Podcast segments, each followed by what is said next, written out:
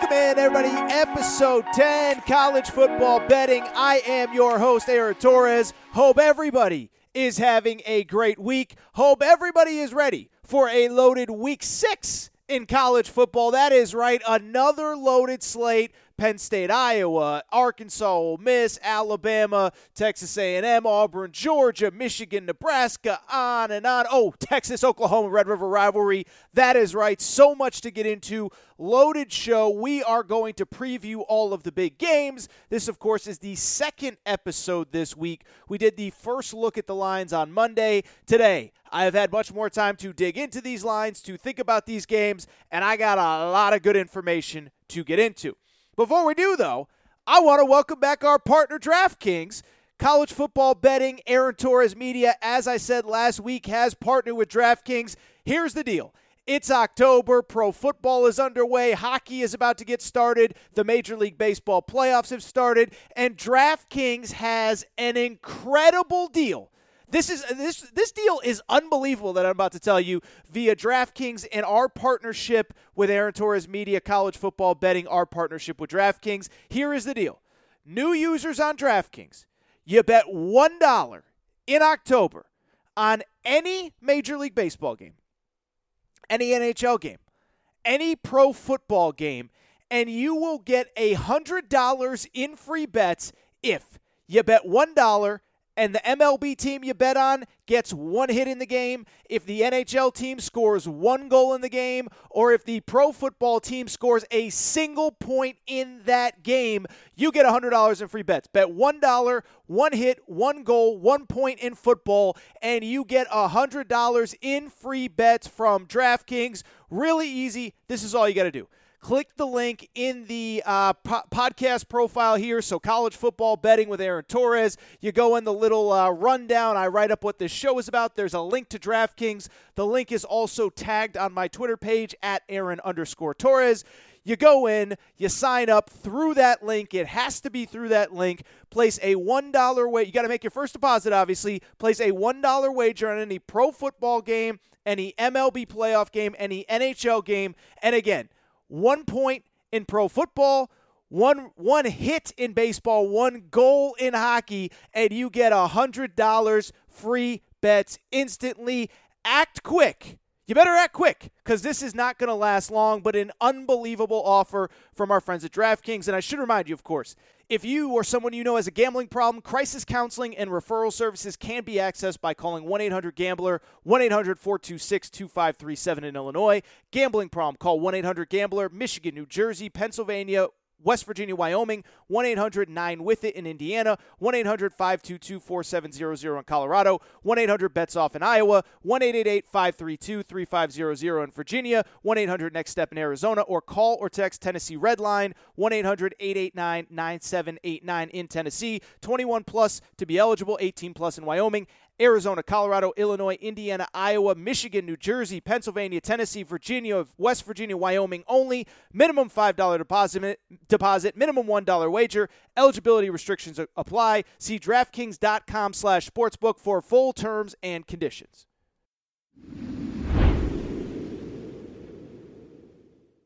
Let's get into this loaded week six slate. And it's interesting because – if you listen to this podcast, it's clear that you love college football. I mean, I, I, think that feels pretty safe for me to say.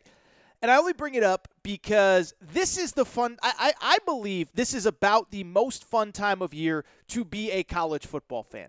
This is the time of year where we start to really get a feel for who are the legitimate teams, who's not, who's rising, who's fallen. You had a great win in week one, but what does it mean? Because the team you beat, like, like this is that really fun time of year to be a college football fan, and where we really start to get a feel for the national picture and what the picture is going to look like over the next five, six, seven weeks uh, into the championship games and, of course, the playoff.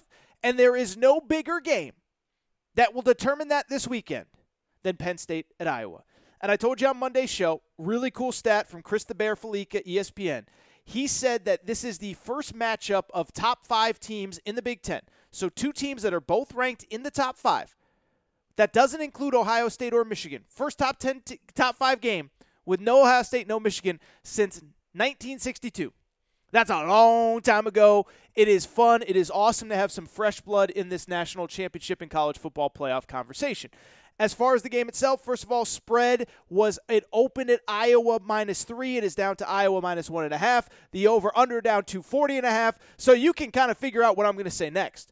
Interesting to me that most of the money appears to be coming in on Penn State as a road underdog going into a very difficult Kinnick Stadium, a place where Iowa has had so many big wins over Kirk Ferentz's career. And on top of that, I would also say the over under is about as small as I can remember for a marquee game. Just think about it like this if the final score ends up being 21 to 20, uh, that game will go over the 40 and a half.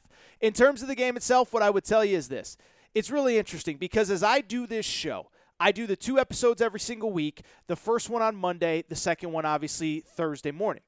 And sometimes when I do the initial reaction to the lines on Monday, by the time I record on Thursday, I feel a lot different about a game.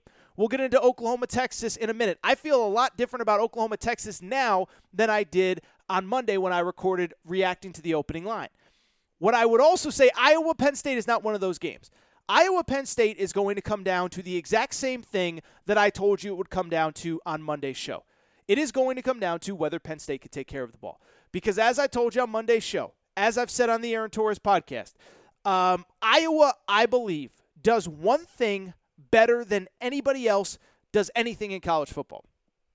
Not to say that other teams don't have great units. Alabama's offense is awesome. Ole Miss's offense is awesome. Georgia's defense is awesome. But in terms of doing one very specific thing, nobody does better than what Iowa does in this category. Nobody does a better job of turning you over than Iowa does. It is unbelievable. They currently have 16 total forced turnovers this season.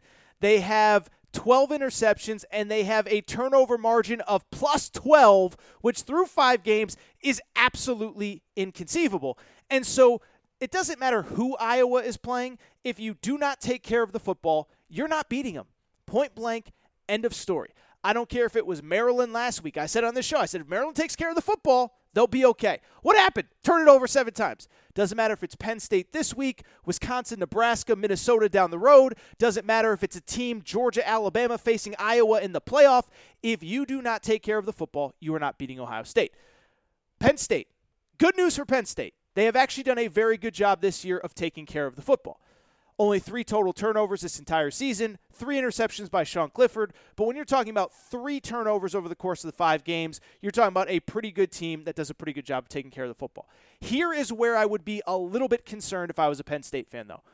They have not run the ball very effectively. And sometimes it's about kind of, you know, when we talk about gambling and point spreads and all that stuff, sometimes it's looking at the stats, you know, the stats behind the stats, the story behind the story.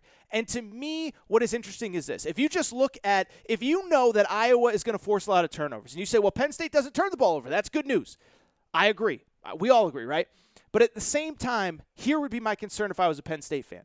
Penn State doesn't run the ball very well. They currently rank 93rd in the country in rushing yardage.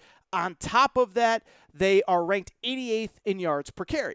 And so when I think about this game, and by the way, I should say this in Penn State's defense, they have faced two elite run defenses Wisconsin and Auburn. The problem, of course, is that Iowa itself is an elite run defense. And if you couldn't move the ball on the ground against Wisconsin and you couldn't move the ball on the ground against Auburn, there is reason to think that you might not be able to move the ball on the ground against Iowa. And that is what concerns me about this game. Not that it won't be low scoring, not that Penn State doesn't have a chance to win, but my biggest concern is this if you can't run the ball, what happens? You get put in a lot of third downs. What happens in third downs when you're not running the ball? You got to throw the ball. Third and long, third and 11, third and 9, third and 12. You're playing right into Iowa State, Iowa's hands, excuse me. Iowa forces so many turnovers, so many interceptions, by far the most interceptions in the country. And now the one thing that you have to do to mitigate that, which is, oh, by the way, run the football, we don't know if you can do. And so that would be my biggest concern coming into this game if I was a Penn State fan. And look, maybe the run game gets figured out. Maybe Wisconsin and Auburn are just significantly better than Iowa in the run in run defense. Maybe Iowa just hasn't faced the competition that Penn State has. I don't know. What I am saying is if you are going to bet this game, be very wary because Penn State has not run the ball well. And if Penn State does not run the ball well, they're going to have a lot of passing downs. They're going to have to throw the ball. It's going to be very concerning. I do not give you picks on this show. I just try to share as much information. I would be very, very wary if you're betting Penn State against a team that forces as many turnovers quite like Iowa does. Let's switch gears to the next big game on the docket. How about that Red River shootout? And yes, we still call it the Red River shootout on this show, not the Red River rivalry. We don't we, don't do PC, can't say shootout. Oh my god. No. We're calling it the Red River Shootout, and I am fired up for this one. And I'll say this I, I give credit to both these teams because at least last week, each kind of looked like what we thought that they could look like in the big picture of the season. Obviously, with Oklahoma, it was a struggle early. To a degree, it was a struggle last week at Kansas State, but at least they were able to move the football the way that we expected them to be able to move the football in the preseason. Uh, Spencer Rattler, for all the criticism he gets, finished 22 of 25 passing, 243 yards. And Oklahoma was finally able to move the ball on the ground, 131 yards rushing against a really good rush defense from Kansas State in that game. Kansas State top 10 rushing defense coming into that one, and Oklahoma was basically able to move the ball on them as they pleased. Texas, on the other hand, we know what happened against Arkansas. We know it wasn't pretty. We know that at that point they could have folded in the season and called it a season. Instead, Steve Sarkisian goes to Casey Thompson. The offense is much better. 70 points against Texas Tech. No big deal. Just a little 70 burger up against Texas Tech. And then they took care of TCU last week, which I know does not sound like a big deal. But when you start thinking about the history of that – if you want to call it a rivalry, whatever it is, Texas has struggled with TCU. That game last year is probably what got Tom Herman ultimately fired, uh, and Texas takes care of TCU, which sets up a really interesting game. It sets up a game where Oklahoma now enters as a three and a half point favorite. The over under is 63 and a half. And I do believe a lot of people really think Texas can get this dub, and with good reason. In terms of the game itself, look, I think it's going to come down to the running backs. It's funny because I said it on Monday's show, but we think of all these high powered offenses as pass based offenses, but and, and especially in this rivalry, by the way, right? Think about all the great quarterbacks that have come through this rivalry Colt McCoy, uh, Sam Bradford, Baker Mayfield, Kyler Murray, Jalen Hurts, Jason White, Vince Young, on and on and on and on and on. It's the running backs that are going to impact this game because both of these teams, certainly Texas runs the ball really well. Texas runs the ball at an elite level coming into this game, top five rushing defense in the country, because, oh, by the way, Bijan Robinson might be not even human. The kid is unbelievable, second in the country in rushing yardage. I'll tell you this, by the way. I don't tell you how to bet. DraftKings currently has Bijan Robinson at plus 2,500 in the Heisman Trophy race. Uh, you can click on the link in this podcast write up, whether it's Apple, Spotify, whatever. And I'm just telling you, I don't believe he will be 25 to 1 if he has the kind of game that he has been having. And if Texas wins this game, he might be the Heisman favorite come Monday morning. I'm not telling you how to bet. I'm just telling you, you click that link, might be worth your time 25 to 1. Bijan Robinson is awesome.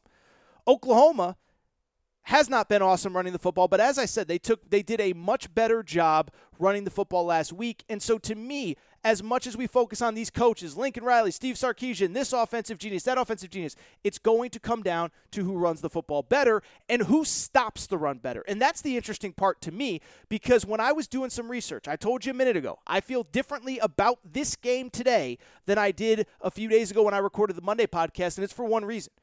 Oklahoma's run defense is really, really, really good. They rank currently eighth in the country in run defense. Keep in mind that Nebraska team that ran all over Northwestern last week. Uh, Oklahoma held them to under 100 yards rushing. This was a Nebraska team that had eight yards per carry, almost 450 yards rushing against Northwestern. And so this will be the best run defense that Texas has seen all year. On the flip side, Texas has not done a very good job stopping the run, and it's not just against Arkansas. They gave up over 150 yards on the ground last week against TCU as well.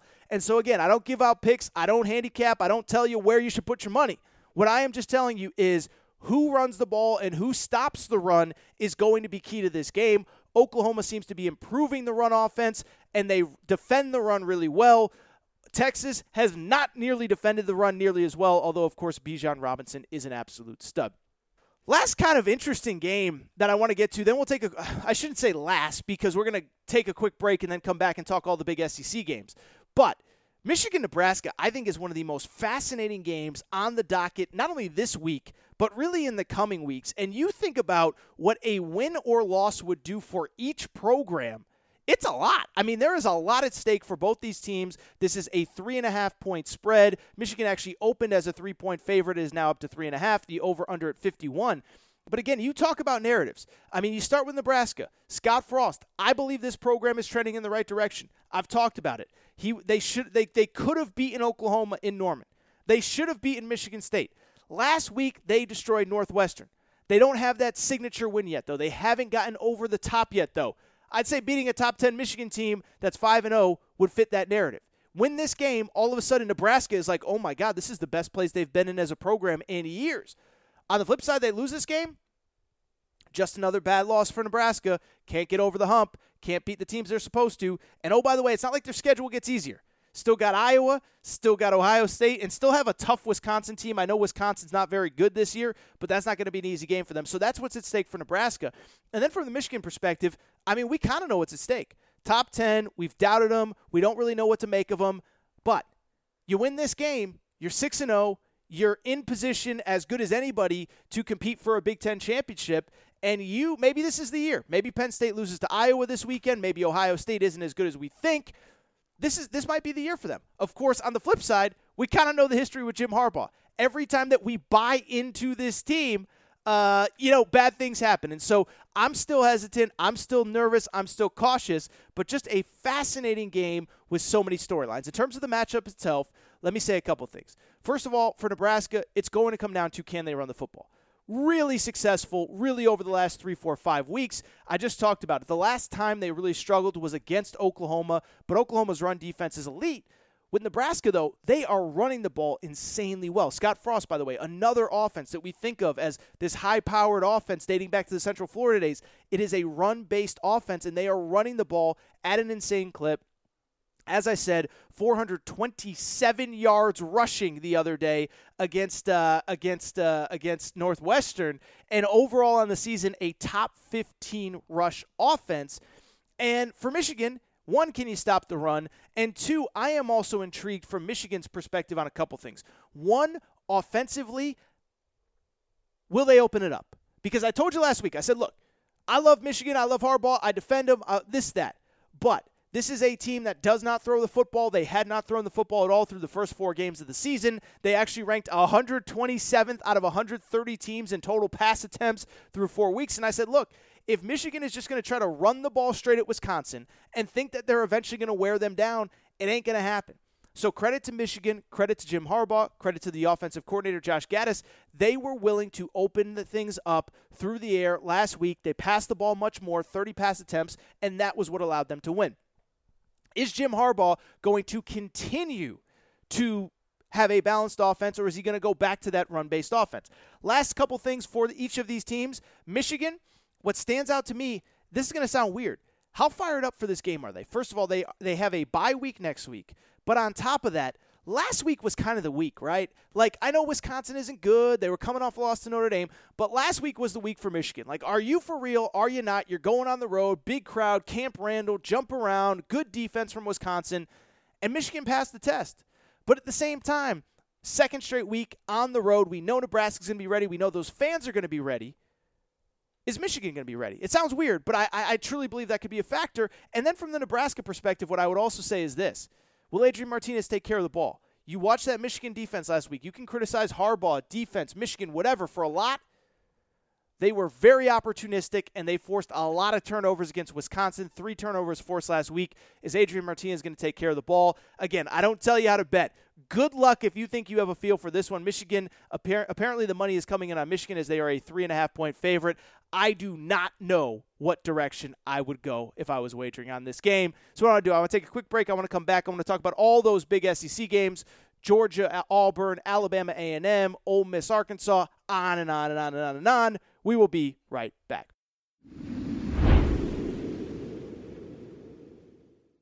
All right, everybody, I am back. Good to be back. Good to be back. And I do want to wrap with a bunch of SEC games. It's interesting. We usually don't make it this far in a show without talking SEC, but here we are, SEC kind of sort of taking the back burner with Penn State, Iowa, and Texas, Oklahoma this week, although I guess Texas, Oklahoma is kind of sort of an SEC game. Anyway, I digress. But still four or five really interesting games in the SEC this week. Unfortunately, though, I do want to start with one that I'm not sure is going to be that interesting, and that is Texas A&M hosting Alabama. Two weeks ago, this was a potential top 10 matchup. A&M has since lost to Arkansas, has since lost to Mississippi State, and they're kind of a disaster. And sometimes I can, by the way, the spread in this one, it opened at 17. Alabama's a 17 point favorite. On Wednesday night, as I record here, it is up to 18 points, the over under 51 and a half. I expect that spread at the very least to keep going up in favor of Alabama. And it's for one pretty simple reason. Texas A&M cannot move the football. And I feel bad. It has nothing to do with any specific person. I don't like placing blame. I don't like being negative. But sometimes you just got to call a spade a spade. Sometimes you just have to be honest. And Texas A&M's offense is really, really bad right now. Uh, Zach Calzada, there's, there's their quarterback. He is not supposed to be the starter. I know Haynes King was supposed to be the guy, but this offense has just absolutely cratered since he took over as the starting quarterback. Not blaming him individually, not saying he's the only person to blame, but you look at what they've done. First of all, against F or against Power Five teams, 10 points against Colorado, 10 points against Arkansas, 22 against Mississippi State. On top of that, the passing numbers continue to go down. 150, 35 yards passing last week against Mississippi State. This after 151 yards passing against Arkansas. And so it's really kind of simple, right? If you can't pass the ball, what happens? The defense loads the box. Defense loads the box. He can't run the ball. He can't run the ball because he can't pass the ball. And I don't see how it gets better against an Alabama defense that all of a sudden seemed to kind of figure itself out last week against a really good Ole Miss team. On top of that, my other concern, if I'm an A&M fan, is that Alabama, of course, figured out how to run the ball last week. Remember, Alabama's run game was not very good against Florida early in the year. They figured it out last week against Ole Miss. Shout out to Brian Robinson, who was the SEC Offensive Player of the Week. 171 yards rushing, four touchdowns. I think Alabama's good again. On top of that, this stat continues to blow me away. I still, in some ways, think of Alabama as that old school defensive team. It doesn't feel like they have been this loaded offense forever. They now have 31 straight games with at least 31 points, which is the second longest streak in FBS history. That is staggering to me. And so, yes, I believe this A&M defense will come out fired up with the crowd. I believe it could be competitive for a half. I believe it could be 14-3 at halftime.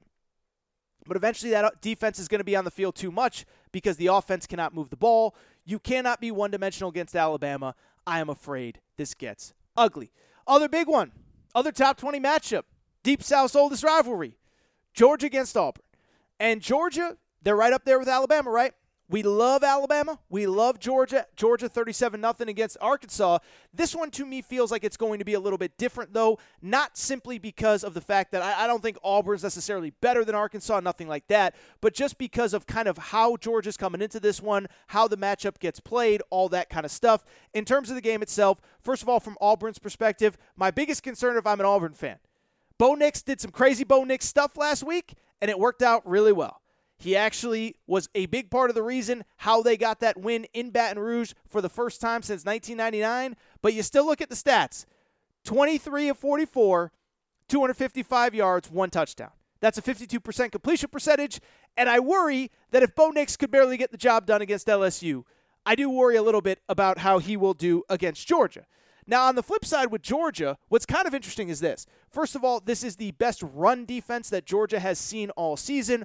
Auburn does an awesome job of defending the run. This season, right now, as we speak, they are number eight in the country in total rushing yards allowed, fewest rushing yards allowed, I should say.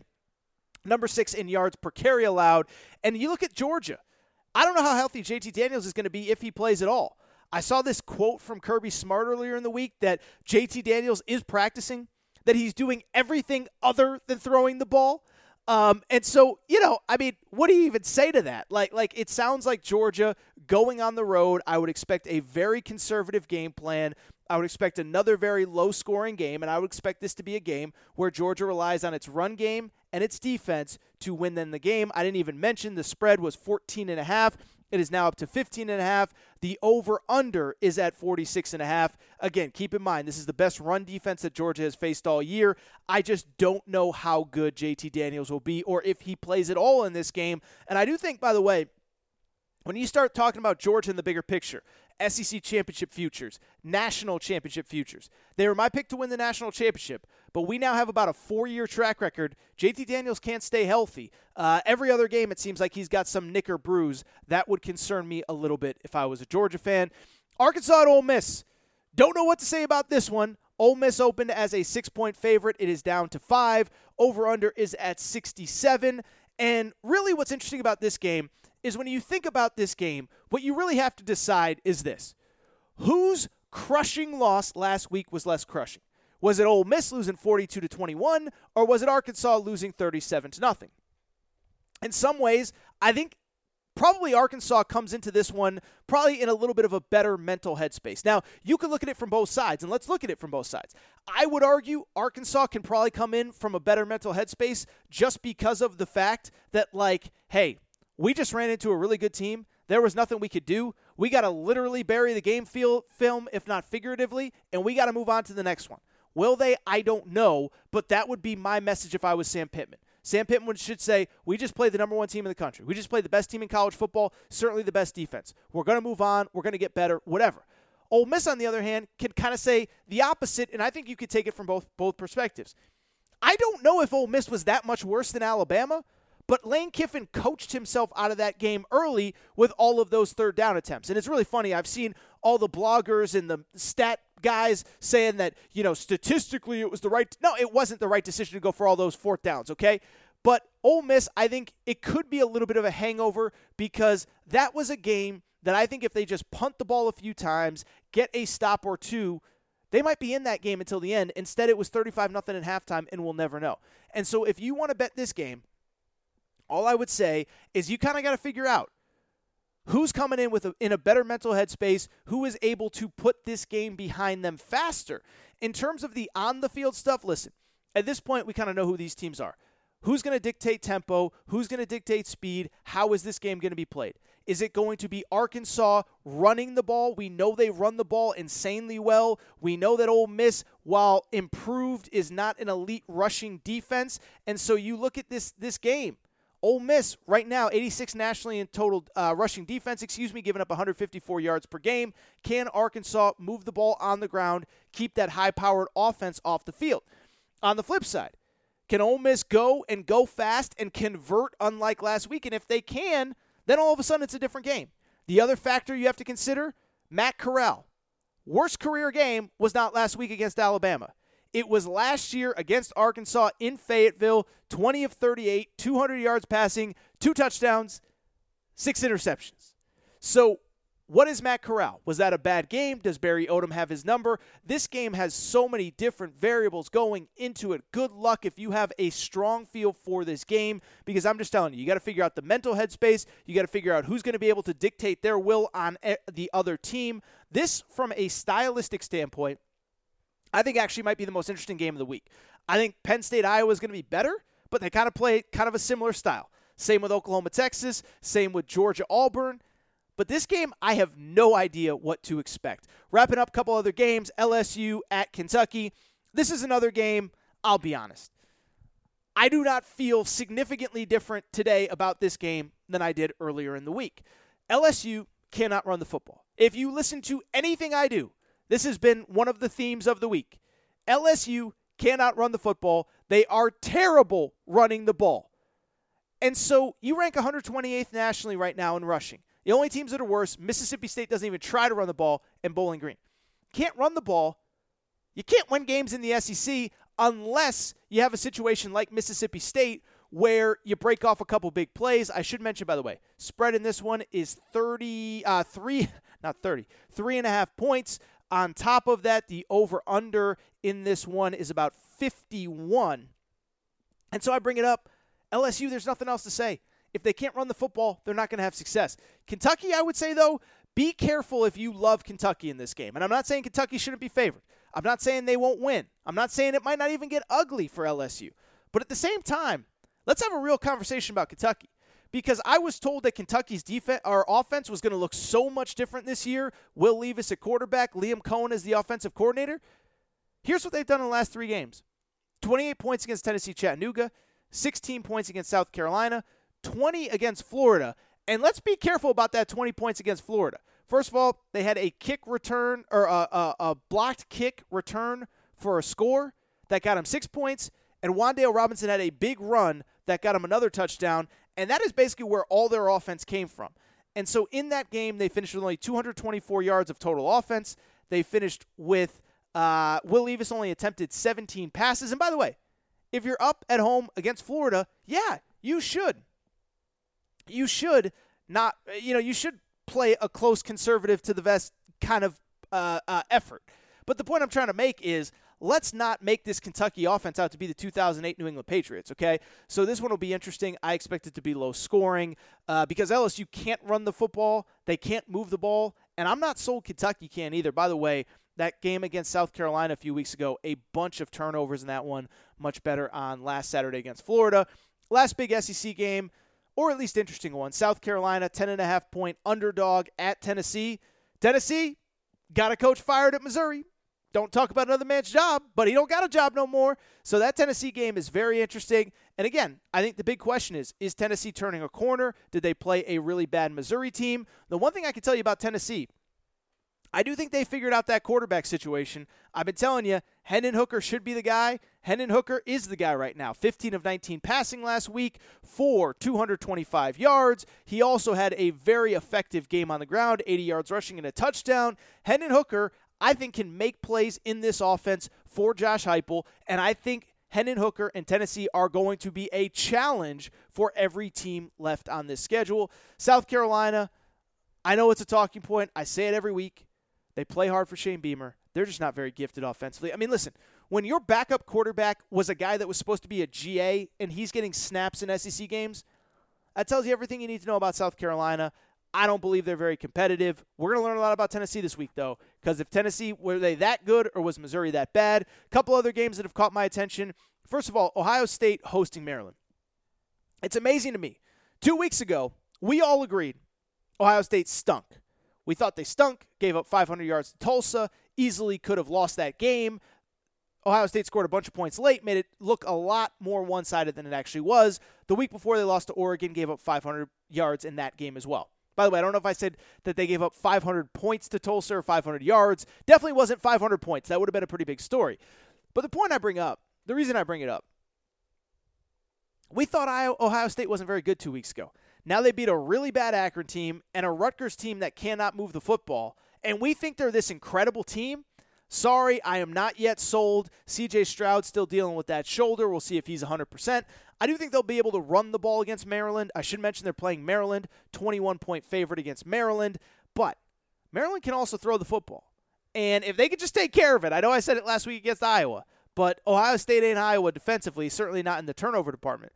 They can take care of the football. They can move the football and they can score. This feels like way too many points for Ohio State. I should also mention Ohio State has a bye before their schedule starts to get much tougher. Obviously, from here, they are going to play Penn State. Obviously, from here, they are going to play a ranked Michigan State team. Michigan is on the horizon, a game at Nebraska. So things are going to continue to get tougher as time goes on. Last real game I want to talk about. You guys are going to laugh. For those of you who don't know, I talk about it on my podcast, the Aaron Torres podcast. I'm a UConn alum. Okay, tough, tough, tough times being a UConn alum right now. But three and a half point favorite against UMass. Two 0 and 5 teams meeting in Amherst, Massachusetts. I believe it's in Amherst anyway. UConn's been good the last two weeks. So UConn obviously fired. They didn't fire Randy Edsall. He quote unquote announced his retirement and then was kind of forced out the door when he wanted to stay the rest of the year. They've been playing well. They had a lead over Wyoming late in that game, could not hold on for the win against a Wyoming team that I should mention, by the way. Wyoming, currently 4 0, going into their game this weekend against Air Force. Had to hold on for dear life against UConn. Wyoming wins 24 22. Last week, last second field goal, Vanderbilt beats UConn. UConn actually outgained Vanderbilt in that game. And so I would never tell you how to spend your hard earned money. I would never tell you to put it on UConn for sure. I could tell you that much. But UConn is playing well in an 0 5. We spend so much time talking about Alabama A&M, Penn State, Iowa. How about we give a little love to UConn and UMass? All right, I think that's it for this episode of College Football Betting with Aaron Torres. Uh, great episode, really fun episode. Like I said, really, really, really fun show. Uh, again, if you're not subscribed, please make sure to do so. iTunes, Apple, Spotify, Amazon Music, Google Music, wherever you listen to podcasts, make sure to subscribe. As I've told you many times, send it to friends, send it to family. Again, thank you guys for your support every single week during college football season. The numbers on this show have gone up. Thank you for that. I truly appreciate it. Thank you to our partners at DraftKings. If you did not hear the promo earlier, click the write up of this podcast in Apple, Spotify, Amazon Music, whatever. You can see the incredible giveaway that DraftKings has for listeners of college football betting with Aaron Torres. So thank you to our partners at DraftKings. Other than that, enjoy the games, enjoy college football. By the way, my picks are up at Aaron Torres online. I am going to get out of here. Hope everybody has a great Saturday.